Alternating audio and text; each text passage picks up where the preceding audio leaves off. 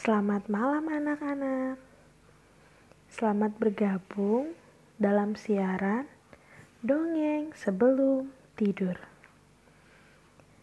Sebelum mendengarkan dongeng, Ibu mau tanya, apakah anak-anak sudah gosok gigi? Wah, hebat, sudah gosok gigi.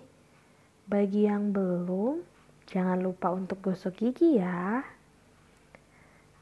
Nah, sekarang waktunya kita untuk dongeng sebelum tidur.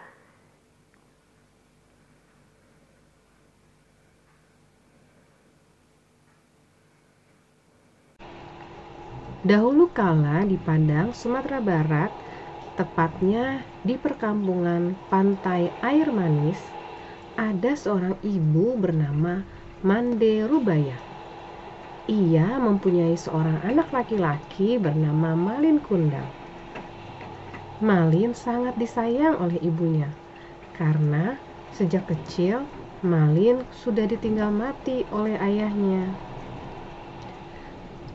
Malin dan ibunya tinggal di perkampungan nelayan Ibunya sudah tua. Ia hanya bekerja sebagai penjual kue. Pada suatu hari, Malin jatuh sakit. Tubuhnya mendadak panas sekali. Mande Rubaya berusaha sekuatnya untuk mengobati Malin. Malin akhirnya sembuh berkat usaha keras ibunya.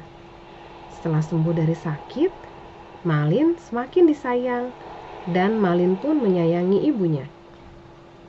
Ketika sudah dewasa, Malin berpamit kepada ibunya untuk pergi merantau. Pada waktu itu, ada sebuah kapal besar yang sedang merapat di pantai air manis. Dengan berat hati, akhirnya Mande Rubayah mengizinkan anaknya pergi. Malin dibekali dengan nasi berbungkus daun pisang sebanyak tujuh bungkus. Hari-hari berlalu. Mandi Rubaya setiap hari pagi dan sore memandang ke laut. Jika ada ombak besar atau badai besar, dadanya berdebar-debar. Ia berdoa supaya anaknya selamat dalam pelayaran. Jika ada kapal yang datang merapat, ia selalu menanyakan kabar tentang anaknya. Tetapi semua awak kapal atau nahkoda tidak pernah memberikan jawaban. Mereka tidak tahu Malin ada di mana. Itulah yang dilakukan Mande Rubaya setiap hari selama bertahun-tahun. Tubuhnya semakin tua, dan jika berjalan, ia mulai terbungkuk-bungkuk. Suatu hari, di pagi yang cerah, tampak sebuah kapal yang indah berlayar menuju pantai. Kapal itu megah dan bertingkat-tingkat. Orang kampung mengira kapal itu milik seorang sultan atau seorang pangeran. Mereka pun menyambut dengan gembira. Ketika kapal itu mulai merapat, tampak sepasang muda-mudi berdiri di anjungan kapal. Pakaian mereka berkilauan terkena sinar matahari.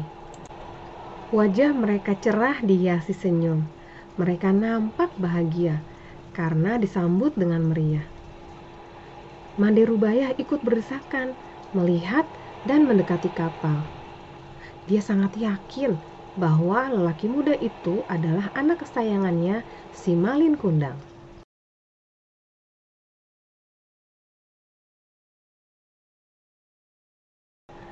Malin anakku, mengapa begitu lama kamu tidak memberi kabar? Kata ibu Malin Kundang. Malin bingung karena dipeluk wanita tua yang berpakaian compang-camping. Ia tidak percaya bahwa wanita itu adalah ibunya. Malin Kundang mendorong wanita itu hingga terguling ke pasir. Mande Rubaya hampir tidak percaya pada perlakuan anaknya. Ia jatuh terduduk sambil berkata, Malin, Malin, aku ini ibumu nak. Malin Kundang tidak menghiraukan perkataan ibunya. Hai perempuan tua, ibuku tidak seperti engkau, tua dan dekil.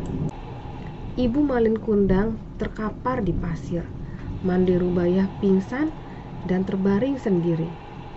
Ketika ia sadar, pantai air manis sudah sepi. Dilihatnya kapal Malin Kundang sudah semakin jauh. Hatinya sangat sedih. Kemudian ia berdoa, "Ya Tuhan, kalau dia bukan anakku, aku maafkan perbuatannya tadi. Tapi kalau memang dia benar anakku Malin Kundang, aku mohon keadilanmu ya Tuhan." Tidak lama kemudian, cuaca di tengah laut yang tadinya cerah mendadak berubah menjadi gelap. Hujan tiba-tiba turun dengan lebat. Entah bagaimana, tiba-tiba datang badai besar menghantam kapal Malin Kundang. Disusul suara petir yang menggelegar. Dan seketika itu, kapal Malin Kundang hancur berkeping-keping. Kemudian, terhempas ombak hingga ke pantai. Ketika matahari pagi memancarkan sinarnya, badai telah reda. Di kaki bukit terlihat kepingan kapal yang telah berubah menjadi batu. Itulah kapal Malin Kundang. Tidak jauh dari tempat itu nampak sebongkah batu yang menyerupai tubuh manusia. Konon, Itulah tubuh Malin Kundang, anak durhaka yang berubah menjadi batu. Anak-anak, dari dongeng yang kita dengar tadi, kita diingatkan untuk tetap menghormati papa mama kita, apa pun keadaannya, karena mereka sangat mengasihi kita. Sekian dongeng sebelum tidur untuk malam ini. Sampai bertemu di dongeng berikutnya. Sebelum tidur, jangan lupa berdoa dulu ya. Selamat tidur, selamat beristirahat. Tuhan Yesus memberkati.